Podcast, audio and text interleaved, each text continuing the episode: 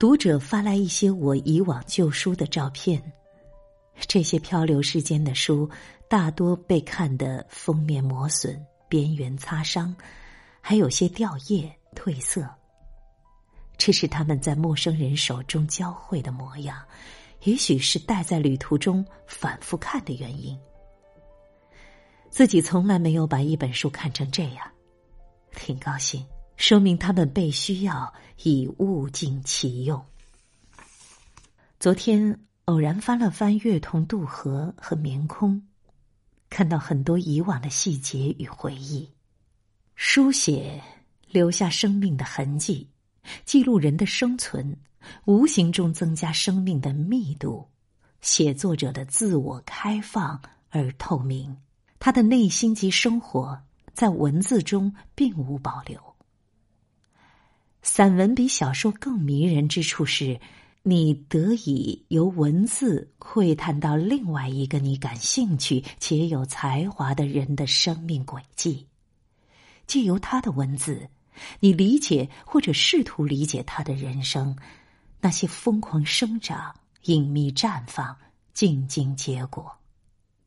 你是旁观者，仿佛用一定程度介入到他的生活。这是有意思的一件事，当然，作者也要比例雄健，才能带你进入他的世界。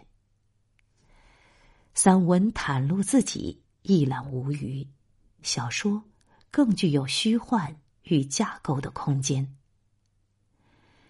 现在很少阅读文艺文学的书，看的大多是理性而客观的记录、论文性的文字。仍然觉得语言要美，语言借急借躁借不知所云，语言审美与智性提炼需要并驾齐驱，书写应保持一定空间感和呼吸。有些电影会出现突兀情节，或者在推进的过程中把观众跟丢，不知道在讲什么。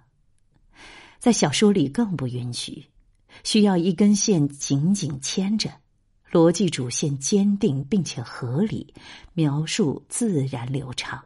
这是以觉知在控制走向的文字方式。看一本书，注意到作者描述物体会精确描述它的属性，他不会含糊的写一把椅子，而是写一把刷漆直背椅子。我也喜欢这样。通常这意味着付出更多精力。为了查清楚具体的花、树、草、建筑材质，必须仔细翻阅专业资料及做记录。但就书写层面而言，质感完全不同。